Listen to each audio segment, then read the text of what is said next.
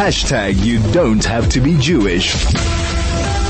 Joining me right now is Dr. Karl. Dr. Karl, you have to go and look up his videos. Um, you just actually, if, mesmerizing.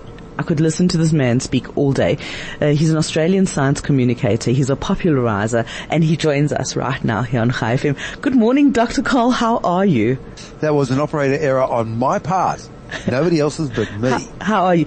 You know what, you know what was life changing for me was learning that hitting the space bar either mutes you or unmutes you if you're on Zoom.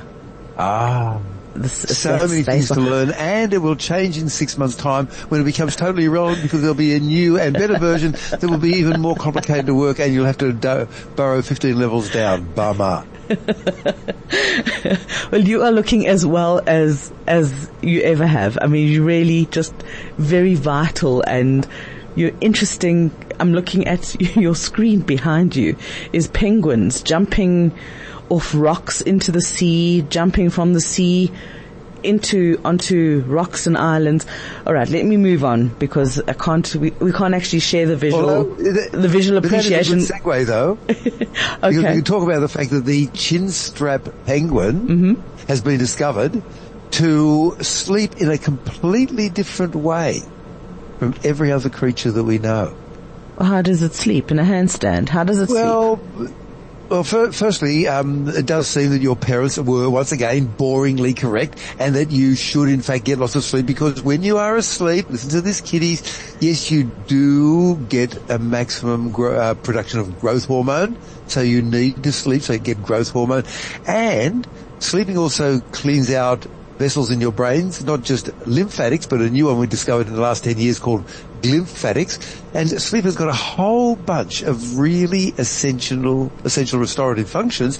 And what we've thought is that you've got to have your block of sleep. And now we have found that penguins, in fact, just one, the chin strap penguin, and only a sample size of about 20, and they were the ones that we, or rather the scientists, put electrodes in their brain. Mm. The average length of time for which they will sleep is four seconds. I'm going to do it right now. Here we go. One a thousand, thousand. Sleep. So you could be talking with a chinstrap penguin and it would fall asleep and go into a fall asleep and then wake up again. And if it had been just staring at you behind sunglasses, you wouldn't have known that it had done it. You could do this up to 10,000 times a day, getting 11 hours of sleep. And somehow, and we don't know how, getting the full set of restorative functions that modern humans needs lots of sleep to get, and they can do it in little tiny bursts, and we don't know how. No, uh, just hold on a second. So, um, that four seconds, I mean, there are times where I might be talking to somebody, or actually listening to somebody, and they're just droning on and on and on. When I I mean, could my brain be going to sleep for four seconds? No. Oh, no, because when we put electrodes on you uh, and, and, monitor, you're not going into what is called SWS, yes. or slow wave sleep. You're just going into the Homer Simpson mode where you're really bored. Whereas here, their brain switches over into a brand new function, or. A, a different function called slow wave sleep. They're actually sleeping. The maximum they'll sleep for in their little micro sleeps is 34 seconds, but the average, 10,000 times a day, is about four seconds, and that is enough to give them everything they need. That's amazing. One of the best things that I love about penguins is that they mate for life, and that the the male penguins take pebbles and shells and gives them as gifts to the female, and I think that that is just too endearing for words. That's beautiful. It's one of the they things that I love about cute. them. I like the way they can sort of jump out of the water. So I've been down to Antarctica about seven times, and um, each time I find it absolutely fascinating. well, that's because you are fascinating. You are fascinated in the oh, world. darling, you're too kind. not really. I'm not kind at all. Just very honest. Can we talk about dogs? Also very honest, very dogs. loyal. So they're actually immune to funnel web venom. So funnel web spiders are indigenous to Australia, aren't they? They are. Um, in fact, it's not just the funnel web spider, but there turns out to be about 35 different species. Why not? Most of them mm. have, why not? Of course. Every, if you come to Australia, they'll come crawling out of the air conditioning vents before you even leave the car park yeah, in the rent a car. No doubt. That's how tough we Australians are. We, we have spiders. Okay. They've only killed about a dozen people anyway. So these spiders, um, there's 35 species. Most of them have got a very nasty venom, not all of them. And we've just discovered what's going on. We came up with an antivenin, which is a funny word meaning something that'll fight the funnel web poison. Started using it about 20 years ago. Um, of the 20 or so 35 species, the only one that has killed people is the uh, one around Sydney. So, so long as you keep outside of a 150 kilometre circle around Sydney, you're safe. And what they do is they, with their venom, they kill insects, and that makes sense because, you know, everybody's got to eat.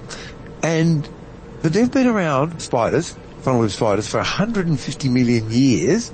How come they kill humans and primates, but not dogs? Well, they, m- most mammals, apart from primates and a weird Australian creature called a dunnart, D-U-N-N-A-R-T, most animals are relatively immune to them in the sense that you can give them, you know, balanced for their weight, uh, a dose that would kill uh, a hundred times stronger than would kill a human, Yeah. and the dog might survive and it might not. And, and it's a hundred times stronger. Whereas with the human, the, the, the vaccine, or sorry, the venom kills you by switching on all your nerves at the same time. So I'll give a demonstration. So in your mouth, you've got saliva, and instead of just sort of salivating a bit, it's switched on to maximum, and all of your salivary glands are going, and your tear ducts, all your tear glands are going. And with the muscles, you might be familiar with something called the bicep curl, where you contract your bicep and then you build up the bicep. But there's another muscle on the back of your arm, it's called the tricep, which straightens your arm. Both of those are switched on. And your Oh, abdos are switched on. Uh, every, everything is switched on, and um, you very rapidly go into high blood pressure, followed by low blood pressure, followed by death within two hours.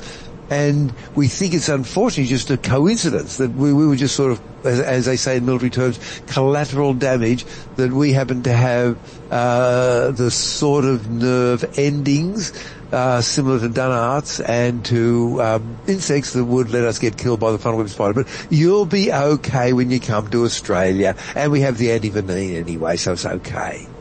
You know, it's interesting because I mean, if you think of the heart, what you're explaining, that it turns on all your muscles at the same time. The heart has got different valves and chambers. So if, if everything is switched on at the same time, your heart can't function at all.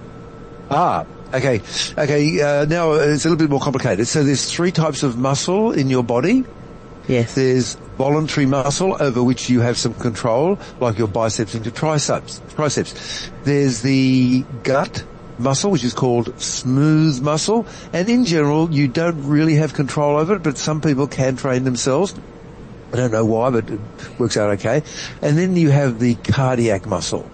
Now, the way that that system works is via electrical conduction from up in your neck. So right at the corner of your jaw, you have a thing called the carotid artery, Yes. and it splits. It splits into the internal carotid artery going into your brain and the external going to your face, and at that junction is a pressure sensor. So nothing is happening. A pulse of blood has gone past, 120 mils of mercury is the pressure. I don't know why they measure blood pressure in millimeters of mercury. Why don't they pick a good American unit like square furlongs per cubic second or something like that? But anyway, so the blood pressure goes up and then nothing happens. As the blood pressure drops down to about 80, that little body at the junction of the internal and external carotid arteries fires off. It sends an electrical impulse down towards your heart. It goes to the top of your heart to an area called the uh, sinoatrial node. Then it gets relayed to another station called the atrioventricular node, and then it goes into the heart muscle. If all of them fail, if all of the nerve endings fail, the heart itself has, the heart muscle has its own intrinsic rate of 30 per minute. And you see this sometimes happening in older people. If you're a nurse or a clever nurse or a doctor in casualty, an older person will come in all bruised up. And first thing you'll do is you'll measure their heart rate and it's 30. And so what's happened is that the carotid body somewhere, that pathway between the carotid body in their neck near the angle of the jaw and the muscle, one of those steps has failed and basically they're going to die.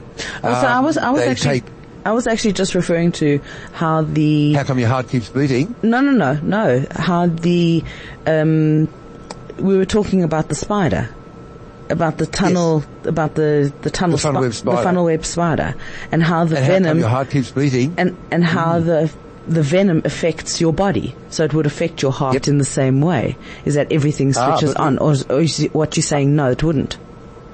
Well, we haven't got there yet.